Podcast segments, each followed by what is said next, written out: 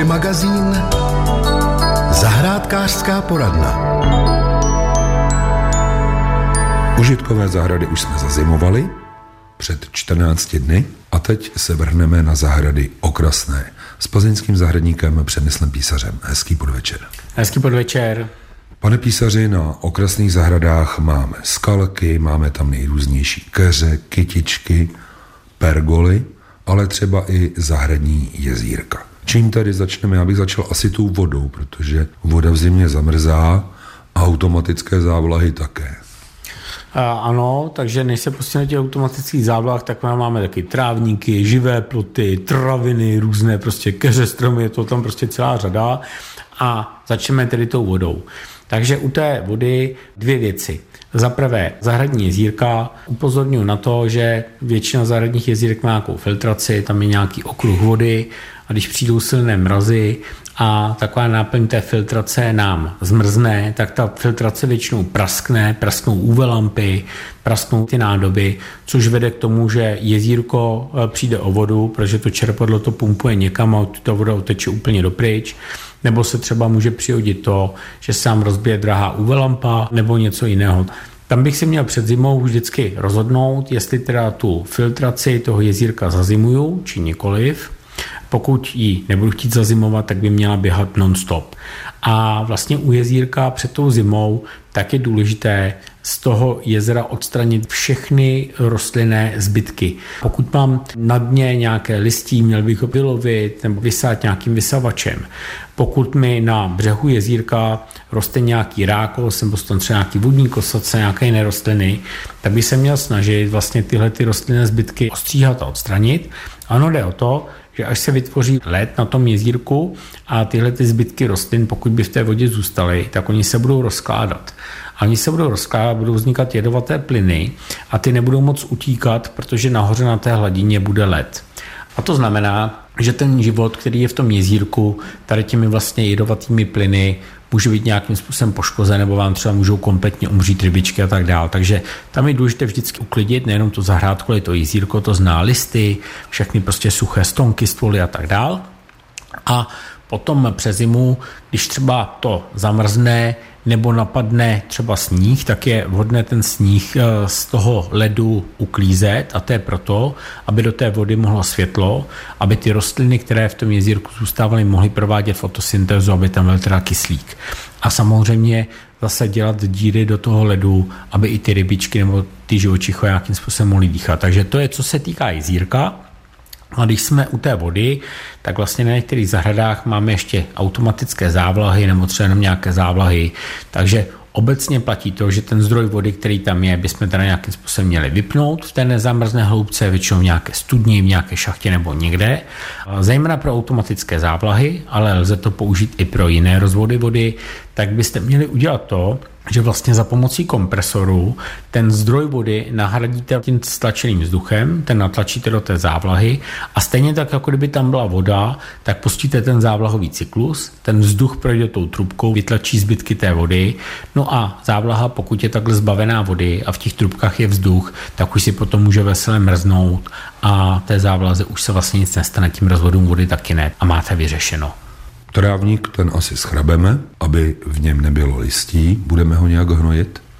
Na hnojení eh, v této době už je relativně pozdě, ale u toho trávníku je potřeba udělat nějaké věci. Před tou zimou a většinou to zahrádkáři dělají tak, že přijdou první mrazíky, ze stromů na zahrádce spadá listí, tak ten zahrádkář prostě vezme tu sekačku, naposledy poseče trávník a schorou úplně náhodou pozbírá i to opadané listí, takže má jakoby dvě mouchy, jedno rovnou má uklizeno.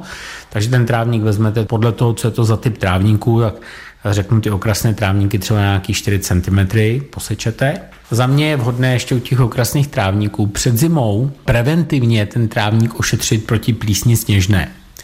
Přípravek bohužel říct nemůžu, nicméně když zajdete do jako odborné prodejny, řeknete prostě trávník, píseň sněžná, potřeboval bych nějaký preventivní fungicid, tak vám určitě něco poradí a to preventivní ošetření tím fungicidem prostě brání potom plísni sněžné, aby vám ten trávník zničil. A u té plísně sněžné je to tak, že třeba dva roky bude úplně klid, nic se nestane ale třetí rok prostě přijde špatná konstelace toho, že napadne sníh, roste to, zmrzne to a tak dál a ta píseň sněžná vám dokáže zlikvidovat strávník, na který jste byli hrdí a byl krásný, tak ta píseň sněžná ho prostě vezme takovým šmahem, že na jaře nemáte nic. Takže tam doporučuji udělat tady ten preventivní postřik, proti té písni Sněžné. A co je velmi důležité, teď mě velmi dobře poslouchejte, když přijde první mrazík, nemluvím o inovatce, ale první mrazík bude třeba minus 3, minus 4 a bude patrné, že ta tráva zmrzla. Ne, že na ní inovatka, ale že zmrzla. Tak na ten trávník po tom prvním mrazu nevstupujte. Tam jde o to, že vy, když se projdete po té travičce, která teď právě poprvé zmrzla, tak vy ty stébla vlastně polámete a do toho místa, kde se to stéblo zlomilo, tak to je prostě vstupní brána pro tu infekci, pro tu plíseň sněžnou. Potom na jaře, než ten sníh roztaje, sleze, tak vy přesně uvidíte, kudy jste šli, protože to budou přesně ty místa, která už tam nebudou v tom trávníku. Ne, že budou žlutá, ale tam ta tráva prostě už nebude, protože umře.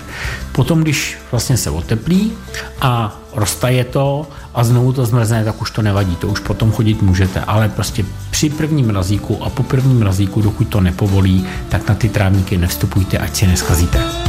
Okrasné zahrady a jejich přípravu na zimu dnes probírám s plzeňským zahradníkem Přemyslem Písařem. Zahradní jezírka už máme zazimovaná, závlahy vypuštěné a profouklé stlačeným vzduchem, co ještě máme na okrasných zahradách. Skalky, pergoly, elektriku, okrasné keře, květiny. No tak je to tam mraky, tak já bych se teď posunul eh, k tím eh, kytičkám trošku. Co se trvalek týká, tak platí taková laická rada, která ve většině případů bude správná. Co se vám nelíbí, protože to odkvetlo, nebo protože to zežloutlo, tak můžete klidně ostříhat. U tráv se dělá to, že zejména ty větší, tak se na podzim eh, svazují a ta tráva sama sebe chrání.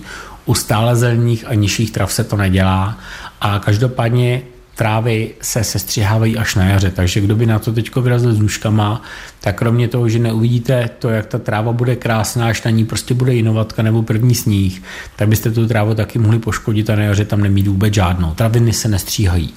Zrovna tak se nestříhají živé ploty, nestříhají se keře, zrovna tak se z těch dřevin na zahradě na podzim nestříhá vůbec nic. Říkám to z toho důvodu, že řada lidí má ve zvyku si říct, tak teď hrabu listí, tak já ostříhám i ten živý plot, ať to mám prostě z jedné vody na čisto, tak jenom chci říct, že každému, kdo to takhle udělá, tak vlastně té rostlině způsobíte poranění a ta rostlina, protože je začátek zimy, tak až do jara nebude schopná tu ránu zahojit a to je přesně to místo, kudy do té rostliny zvete nějaké choroby, škůdce, nějaké patogeny a pak na jaře jste buď smutní nebo řešíte, čím to postříkat, abyste to zachránili. Takže dřeviny se prostě až na nějaké drobné výjimky prostě na zimu nestříhají. Přihnojovat už asi také nebudeme, protože je pozdě.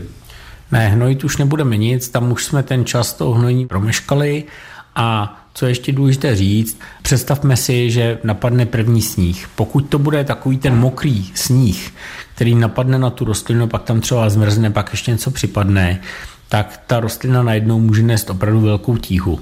Některé stromy si s tím poradí celkem jak dobře, ale některé typy rostlin, některé typy živých plotů s tím můžou mít celkem problém a pokud vám to ten mokrý sníh už jednou tu rostlinu takzvaně rozvalí v úzovkách, tak se ten tvar té rostlině vrací velmi špatně, pokud to vůbec ještě jde.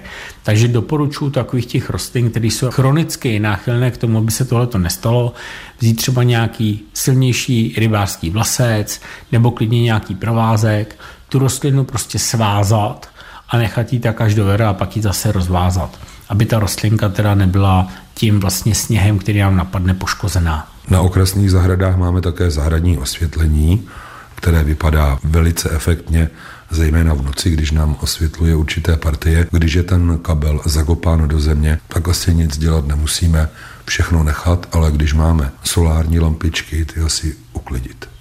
Tak solární lampičky určitě uklidit, to jako v zimě asi moc svítit nebudou, zejména ne, když budou pod sněhem, to je jedna věc.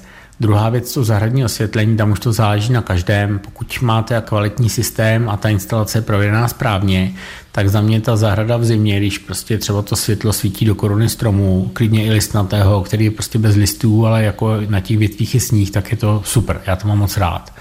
No, je potřeba teda zvážit, eh, jak kvalitní ten systém máte a taky se podívat na to, že po té zahradě míváte různě vyvedené zásuvky, tak si třeba představit, že napadne 40 cm sněhu, že ta vaše zásuvka v tom sněhu zmizí a že to potom dvakrát nataje, tak aby vám to nevyhazovalo pojistky a teď si představte, že se tohle to stane, když vy nebudete doma a vrátíte se a je vyteklý mrazák, protože prostě vám vyhodila pojistky zásuvka, která je na zahradě. Takže pokud jsou tam nějaké takovéhle vlastně jako rizikové partie, tak já doporučuji na tu zimu je buď dobře zaizolovat, chránit je nějak dodatečně, anebo je ideálně úplně vypnout. A co pergoly? Ty by měly vydržet nápor sněhu.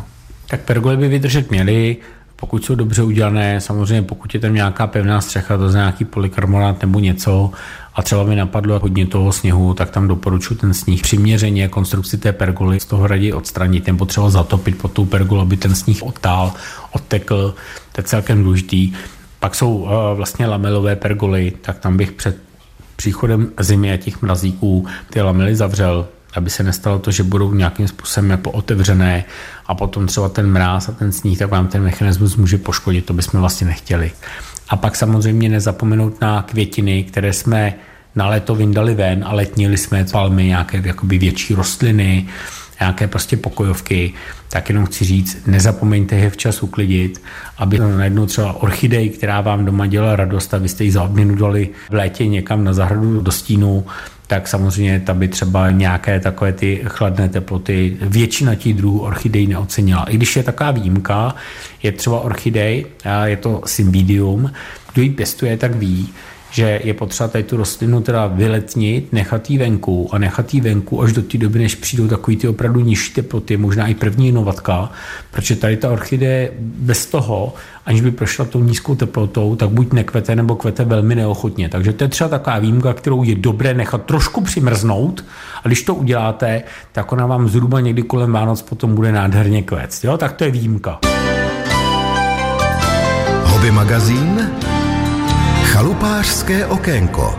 I barvy a štětce si zaslouží zazimovat, aby byly na jaře použitelné. Jak a co s nimi dělat, poradí Josef Bém, malíř a lakírník z Domažlic. Samozřejmě každá barva je jiného složení a podle toho my se musíme také chovat. Pokud máme staré barvy, a jsou to syntetické olejové, nebo některé nitrocelulozové barvy, těm by jako větší mráz nevadil. To neznamená, že necháme teplotě někde po 20 stupňů, že jo, ale pokud máme materiály, které jsou na bázi vodou ředitelné, v každém případě nesmí nám ten materiál zmrznout, jinak by ta barva byla k nepoužití. Kam je tady uskladnit? Do sklepa, kde je ta teplota nad nulou, třeba kolem 5-6 stupňů, anebo musí být při vyšší teplotě? Záleží na tom, jestli tu barvu máme otevřenou nebo zavřenou, protože barva také nám pohlcuje vlhkost ovzduší. Každou plechovku musíme doopravdy pořádně uzavřít, dát to někam do sušího místa, aby tam nepřišel mráz. Kolem 0 stupňů by i ty disperzní materiály vodoředitelné nemusely být poškozeny tím mrazem. Používáme také nejrůznější tmaly, aby jsme zaretušovali to, co jsme třeba pracně očkrábali.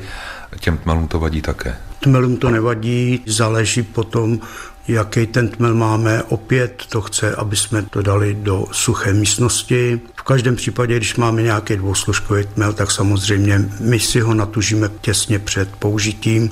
Nemůžeme ho schovat, to by nám nevydržel ani i v teplé místnosti.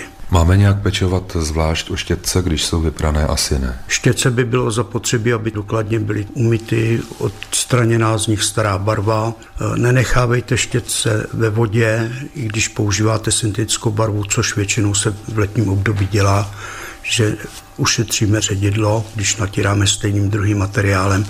Můžeme ten štětec olejových nebo syntetických barev dát do vody, pak to vytřeme, nic se tomu štěci nestane ale na delší uskladnění chce, aby jsme je důkladně vyprali. Pokud máme nějaké menší štětečky, to znamená nějaké retušovací, ty psáčky chtějí umít pěkně je vazelínkou protřít ty štětečky, aby nám ty štětiny dobře držely pohromadě. Před použitím potom důkladně nějakým nitroředidlem vypláchnu, aby jsme odstranili tu masnotu z těch štěců, ale takhle nám krásně drží pohromadě. Je zapotřebí také po důkladné vyprání štěců, aby jsme si udělali nějaké místo, štětce zavisely štětinama dolů, aby se neopírali o nějaký předmět, protože pak bychom z toho měli takzvaný koště.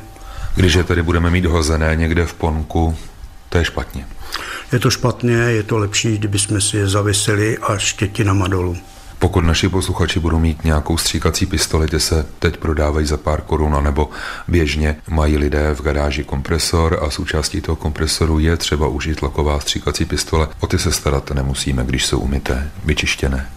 Je zapotřebí, aby jsme důkladně vyčistili. Pokud to budeme mít acetonem nebo nějakým nitroředidlem, který jako nám odstraní veškeré tyhle ty barvy, není špatný, aby jsme na delší uskladnění dali do toho trošičku oleje, aby nám ty řídelky, které jsou tam, zrezivily, protože aceton podporuje taky trošku rezivění a před dalším použitím důkladně je promít opět nějakým nitroředidlem, aby jsme odstranili tu masnotu. Ale v každém případě já bych ji nakonzervoval. A u těch štětců, které jsme promazali vazelínou, tam se potom také musí před použitím umít v nějakém nitroředidle. Ano, to se musí umít nitroředidlem. Vše je tady o pořádku a o tom, jak si vážíme věcí a vlastně svých peněz. Záleží na tom, jaký si koupíme materiál a jaký si koupíme nářadí. Starý lidi říkali, že nejsme tak bohatí, aby jsme si kupovali levné věci. Rozhodně na kvalitě práce a na konečném výsledku záleží kvalitní nářadí. Hobby magazín zaujalo nás.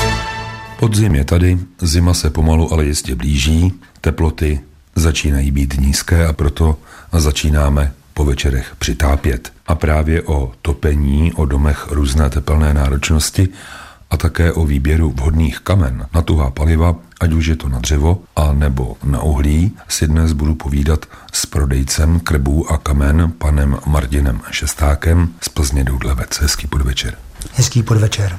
Domy mají různou energetickou náročnost a od toho se odvíjí i to, kolik v nich spálíme uhlí, dřeva, plynu anebo elektřiny. Když si do tohoto domu budu vybírat například krbová kamna anebo násypná kamna, čím se mám řídit a jaký výkon volit. Většinou se to propočítává na objem místnosti. Ano, přesně tak.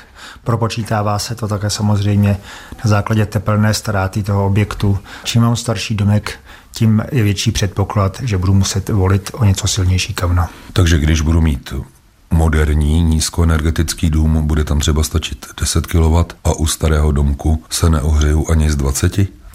Ohřejete se s ohledem na to, kde kamna stojí a hlavně v té místnosti, kde vy jste společně s kamny. Tam je to také dáno tím, kde je komín. Přesně tak. Vodítkem a hlavně nejdůležitějším je kudy odvést kouř, kde přisát správný čerstvý vzduch a kde sebrat suché správné dřevo. Když budu mít v domku vyměněná okna za plastová, která dobře těsní, a také vchodové dveře, může se tedy stát, že ta kamna mi budou špatně hořet, protože budou mít nedostatek vzduchu? Přesně tak. Narazil jste na ten jeden ze tří základních pojmů, a to čerstvý vzduch do kamen. Všichni víme, že hoření ovlivňuje příson kyslíku a čím více kyslíku do toho dáme, tak tím lépe nám hoří kamna. Ale jak to udělat, když budu mít takto zateplený dům, proboudat podlahu, dát tam nějakou trubku a vytáhnout jí ke kamnům a ven? Je to řešení Může se přivést vzduch z dobře větraného sklepa, může se přivést z dobře větrané půdy, anebo už musí se prvoplánově myslet na to, odkud zvenčí nejkratší cestou přivedeme ten čerstvý vzduch. Když budu mít právě ten starší domek, většinou to jsou domy kamenné a říká se, že když kámen naakumuluje teplo, tak potom už budu topit méně. Takže přijedu na chalupu, rozpálím kamna, dva dny budu topit jako o život a v neděli, když budu odjíždět do práce, tak už tam bude příjemně a budu přikládat po loučkách. Přesně tak. Tam je důležité volit správnou dávku toho paliva, nedávat ani málo, ale zároveň nedávat ani moc. Nechtít do těch kamen víc, než jsou schopni ty kamna dát. I když mi bude zima? Je třeba opravdu s ohledem na výběr kamen dávat správnou dávku jsou typy kamen, kterým neuškodí, kdy je takřka nadspete dřevem, ale jsou také kamna akumulační, kde se přesně daná výrobci dávka paliva. Jak dlouho v těch akumulačních kamnech ta dávka paliva vydrží? Například to dřevo. Já do krbu musím přikládat skoro každou hodinu. Tento interval bych řekl, že je takový ten správný a rozumný. V případě akumulačních kamen se můžeme bavit i o třech až maximálně pěti vložených dávkách, abyste kamna nepřetopili a ten efekt byl správný. Je tam nějaká přímá uměra, čím dražší, tím úspornější, anebo to může být jenom takový reklamní trik. Když se bavíme o tom eh, množství vloženého tepla do těch akumulačních prvků. Pokud si představíme kamna, které mají minimálně akumulačních eh, prvků, tak tam opravdu přikládáte každých 3 čtvrtě hodiny 50 minut. V momentě, kdy máte akumulační kamna, pec, které váží dejme tomu 200, 300, 500 i více kilo, tak v ten moment se má to teplo kam uložit a není problém, že druhý den ráno máte nahřáto, jenom rozfoukáte prakticky popel a topíte znova. Když se rozhlédnu po internetu a srovnávám výkony krbových kamen, krbová kamna o výkonu, dejme tomu 7 až 10 kW, si mohu koupit za 13 tisíc, ale i za 60. To už jsou ta kamna za 60 tisíc pozlacena? Nejsou pozlacená, jen je tam řešeno daleko důmyslněji efektivnější využití vloženého paliva. Jakým způsobem? Především se bavíme o deflektorech, který v první fázi zabrzdí únik tepla z prostoru topeniště, zároveň snižuje znečištění, co se týče spalin a zvyšuje efekt hoření. Tudíž budu šetřit to palivo? Šetříte v momentě, když máte správně konstrukčně udělaná kamna, tak aby vám neodtahovali teplo kouřovou cestou. K tomu ale musí mít patřičně nadimenzovaný komín. Ne, aby tam byl průvan, ale aby spaliny odcházely. Komín, na to jsou specialisti koměníci v současné době. Vím od zákazníků a od spolupracujících firm, že komíník je silně nedostatkové řemeslo. V první řadě, co se týče kouřové cesty, je třeba se obrátit na komíníky. A když ta cesta bude správně dimenzovaná, tak ušetřím palivo a ohřeji se? Běžné výrobky kvalitní na českém trhu od různých výrobců splňují normy pro odvod spalin a zároveň při spalování dřeva v kamnech nebo krbech plní to, co vy si představujete od toho výrobku. Jsou krbová kamna, jsou krbová kamna s výměníkem a to tež platí i u klasických kamen. Kdy používat výměník a kdy koupit ta kamna takzvaně holá. Takzvaně holá jste použil zajímavý výraz, zvlášť v případě, kdy domek je nízkoenergetický. Bavíme se o typu bungalovu cca 8 kW tepelné ztráty, kdy uprostřed domku s plánovaným komínem i přívodem externího vzduchu postavíme kamna a srdce toho domku takřka vytápí sami. Takřka. Neumíme teplo poslat za roh nebo za roh dokonce do jiných místností, ale v té hlavní místnosti, což je obývák, společně s kuchyní, tak vám to s přehledem vytopí a nahřeje. 70% stráveného času v příbytku trávíme právě v těchto prostorách. A když budu mít výměník, tak mohu vytopit chodbu anebo pokoj? V případě výměníku je důležité brát sebou minimálně pro konzultaci topenáře, kde se budeme bavit především o využití toho topného média i do jiných místností. Dokážeme z té hlavní místnosti ohřát i vzdálenější místnost, ale je třeba společně s projektantem a topenářem zvolit správný typ zdroje. S Martinem Šestákem, prodejcem krbů a kamen, si dnes povídám o kamnech. Už jsme zmínili klasická krbová kamna, krbová kamna s výměníkem. Pojďme se tedy teď podívat na krbové vložky, kdy se vyplatí ony. Krbová vložka je, dejme tomu, designová záležitost. V podobě volně stojících kamen si volíte to, co se vám líbí od výrobce. V momentě, pokud si volíte krbovou vložku, můžete si vytvarovat dle vlastních představ a dispozicí. Bude mít nějaký vyšší účinek ta krbová vložka, když ji třeba obložím kamenem, ten se ohřeje, bude sálat, anebo když zní ten horký vzduch, poženu ventilátory třeba do dalších místností? Narazil jste minimálně na dva až tři typy staveb. Jedná se o izolační stavbu, kde se vám vlastně kolem těla té krbové vložky ohřívá vzduch a mřížka jde ven. Ať do toho prostoru, kde se vytápí, anebo to je ta druhá varianta, že to teplo pošleme izolovaným potrubím do jiných místností. Pak je třetí varianta a ta v současné době jednoznačně vede před všemi variantami, především v případě nízkoenergetických domů, a to je akumulační obestavba. V ten moment se vám ohřívá vzduch kolem vložky uvnitř stavby a to teplo se předává ven přes akumulační stěnu. Když to tady přeženu, budu mít bezstavěnou krbovou vložku, tu akumulační stěnu, dá se říci, na zdi další místnosti, takže já s ní vytopím i tu druhou místnost? Ano, nejenom tu místnost jako danou, kde se vám to ohřívá přes sklo a přes ty stěny uvnitř, dejme tomu třeba obýváku, ale pokud chcete natopit ty stěny za krbem, dá se to využít podobným stylem. O kolik mě to vyjde dráž, než když si koupím klasická kamna? Když budu kupovat pořádná 30-40 tisíc, to jistí?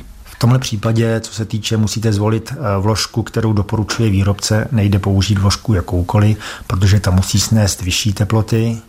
A samozřejmě i ten materiál, který nějakým způsobem obestavujete, vám vyzdvihuje tu cenu oproti klasickým kamnům. Životnost je stejná? Jako vše je to o užívání. Měli jsme tu zákazníky, kteří přišli po dvou letech užívání kamen anebo krbu a dokázali ho zničit. A viděl jsem jak kamna, tak krbaje vložky, v kterých se topilo 20 a více let a rozhodně na tom byly líp než ty dvouletá zničená kamna. Doufám si říci, že uhlí zdražilo minimálně o 90 až 100% ale dříví zdražilo v průměru o 100% až 120 dřevěné brikety také tak a potom ještě můžeme používat peletky, kdy se co vyplatí. Se nejvíc vyplatí topit dřevem. Tam je naopak důležité, abyste topili v tom správném spotřebiči, kdy vy tam vložíte palivo, které vám předá ten správný efekt. Vezmu jednoduchá kamna, kdy budete přikládat jednou za půl hodiny, hodíte tam tři polínka. Vezmu akumulační obestavbu a během tří, čtyřech, pěti hodin naakumulujete tu stavbu a v ten moment se vám přesně vrací to vložené dřevo, ta investice. Rozebírat měkké a tvrdé to asi nemá cenu, tam je to vše o vířenosti. Odlišuje se měkké a tvrdé dřevo, důležité je tam obsah smoly, která výrazňuje nebo zefektňuje prvotní hoření. Doporučujeme pro začátek zatápět měkkým dřevem, smolnatým, na údržbu a větší roztopení tvrdší dřevo. A co dřevěné brikety? Dřevěné brikety jsou vhodné. Je několik druhů dřevěných briket. Brikety jako takové při našich zkouškách tady u nás na prodejně vycházely časově a výhřevně obdobně jako středně tvrdé dřevo. A co peletky? Ty zdražily také několikanásobně? Peletky zdražily, ta cena se proměňuje s obdobím, kdy se topí a netopí. V létě se dají nakupovat velmi výhodně. V momentě větší zimy tak zpravidla výrobci reagují na poptávku a ceny zvyšují. A ty paletky budou asi o nízkoenergetických domech, protože jsou drahé, ta kamna se tam možná lépe hodí. V případě peletek je třeba zohlednit i to, že s peletkami se netrápíte, necháte si zavést buď žoky paliva, anebo speciální 15-kilové pytle. V ten moment, kromě toho, že nasypete do zásobníků, tak máte vyřešeno. Nemusíte sušit dřevo, nemusíte štípat dřevo, nemusíte řezat dřevo a to je třeba také zohlednit. Hobby magazín Náš tip. Zbývají nám poslední teplé dny. Pokud neproprší, zkuste si ugrilovat podzimní zeleninu. Pár rad pro vás připravil Martin Havlík, šéf kuchař Gourmet klubu Bezejmena a také učitel odborných předmětů na hotelové škole v Plzni na Borech. Můžeme začít úplně tou nejběžnější, jako je třeba cibule. Bílá, červená, to je celkem jedno, ta červená je malinko sladší, má víc toho beta-karotenu, takže zdravější. Nicméně zase za mě je nejlepší nechat třeba čtvrtky nebo poloviny, aby drželi pěkně pohromadě s kousíčkem toho bubáka, té stopky a jenom potřít olejem a pomaličku grilovat, prohřívat tak, aby uvnitř té poloviny cibule už nebyla syrová a pořád otáčet, případně ten grill přiklopit, no a na konci zase znovu potřít třeba olejem a pěkně opracovat tepelně zvenku do křupava, prostě osmažit nebo opražit na tom grilu tak, aby uvnitř bylo takové syrupovitě sladké jádro a na povrchu pěkně do zlatova nebo do zlatého hněda udělaná křupinka. A zase osolit až na konci.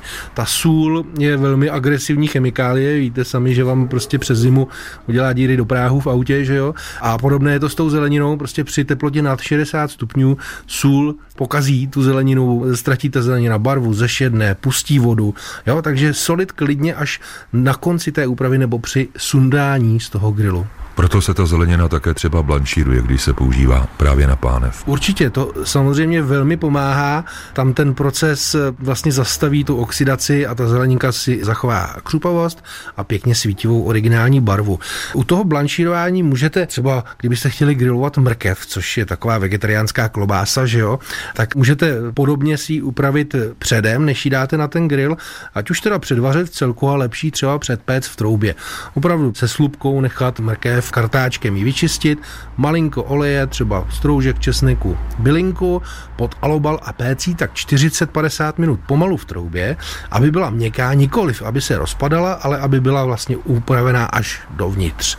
No a pak už jenom potřít olejem, případně nějakou marinádou a sprutka na grilu, opéc do křupava a máte zase vlastně originální a neotřelou chuťovku, která lidi překvapí tím, jak je uvnitř přirozeně sladká a jak vlastně ta chuť té mrkve je skoncentrovaná. Jo? Musíme si uvědomit, že chuť mrkve je třeba zodpovědná za sílu svíčkové. Že? Když se opéká kořenová zelenina, tak potom ta chuť svíčkové na smetaně je významně z té opečené kořenové zeleniny právě díky vysokému obsahu cukru. Vidíte, já jsem myslel, že tu mrkev budeme dosolovat a ono ne, budeme mít takové sladké pokušení. Ani to sůl vám tam chybět nebude, protože to bude vlastně koncentrovaná chuť a navíc vevnitř sladká, takže trošku jiný pohled na mrkev. Do salátu se také dává celér. Můžeme ho grilovat? Bude to vůbec možné? Celer je úžasná zelenina, zase před tím grilováním mu potřebujeme nějak pomoct. Ideálně celý celer potřít olejem, zabalit do alobalu hodinku, hodinku a půl péct v troubě, budete péct kuře, tak tam přihoďte někam bokem prostě celer v celku, upečte ho, nechte ho vychladnout, pak ho zbavte slupky, nakrajte na aspoň tak 3 cm plátky a zase potřený olejem se dá ogrilovat a ideálně teda nakořenit až po tepelné úpravě. Tady by mohl přijít na řadu nějaký citron, třeba tymián, samozřejmě sůl, pepř, ale zase nic eh, složitého, protože ta originální sladká chuť, taková kořenitá, opravdu aromatická toho celeru vás příjemně překvapí. Takže budeme mít vlastně takové celerové hranolky. Ty se taky dělají v troubě, že jo, zase jenom eh, s trochou oleje. Jak se zbaví ta zelenina té vody, tak najednou vynikne její přirozená chuť a je to velmi příjemné. Červená řepata je vodnatá, s tu asi nic zkoušet nebudeme. Můžeme to zkusit podobně jako s tím celerem, každou bulu očištěnou, ale se slupkou upéct v alobalu, pěkně pečlivě zabalenou, může se dokonce jako předem přitom osolit. Ono to bude trvat dobře hodinu, ta řepa je tvrdá. Pak až teda zbavit slupky, nakrájet na plátky a znova grilovat. Velmi oblíbená kombinace je teďka třeba s praženými ořechy, s medem, s kozím sírem, s trochou rukoli, jako takový lehký salátek. A asi používat rukavice, aby jsme nebyli celý červení. A nebo potom vždímnou trošku citronu na ruku, ono to taky pustí. Dýně, další velmi zdravá a u nás dostupná surovina, ta stačí grilovat pěkně od syrová, Hokkaido klidně nechte se slupkou, potom ty ostatní druhy se musí samozřejmě loupat a zbavit pecek a k té se dost dobře hodí česnek. Klidně až na konci, zase já mám rád, když ten česnek se na tom grilu příliš dlouho nehořeje, že mu stačí třeba minuta, aby se nespálil. Někdy, když třeba grilu brambory, tak eh, ten česnek na brambory dávám až ve chvíli, kdy je sundávám z grilu. Zamíchám s horkými bramborami čerstvou nasekanou blinku čerstvý česnek a ta zbytková teplota těch brambor tu zeleninu, ten česnek a tu třeba petrželku vlastně spaří takže už není syrová, nepálí, nedělá nějaký zažívací potíže, ale voní intenzivně a chutná tou svojí originální původní chutí. A ty brambory loupete, anebo pečete ve slupce? Většinou ve slupce ta slupka, pokud v ní není nějaký písek nebo se pečlivě kartáčkem očistí, tak naopak tomu chuť přidá. Ona je vlastně doba vybírání brambor, dříve jsme je pekli na bramborové nati, to byla dobrota, byli jsme celý černí. Je to tak, dneska ty restaurace to dokonce se snaží udělat i vevnitř v kuchyních, mají různé grily přímo v kuchyni na dřevěné uhlí, nebo eh, používají třeba potravinářský popel na dochucení těch brambor.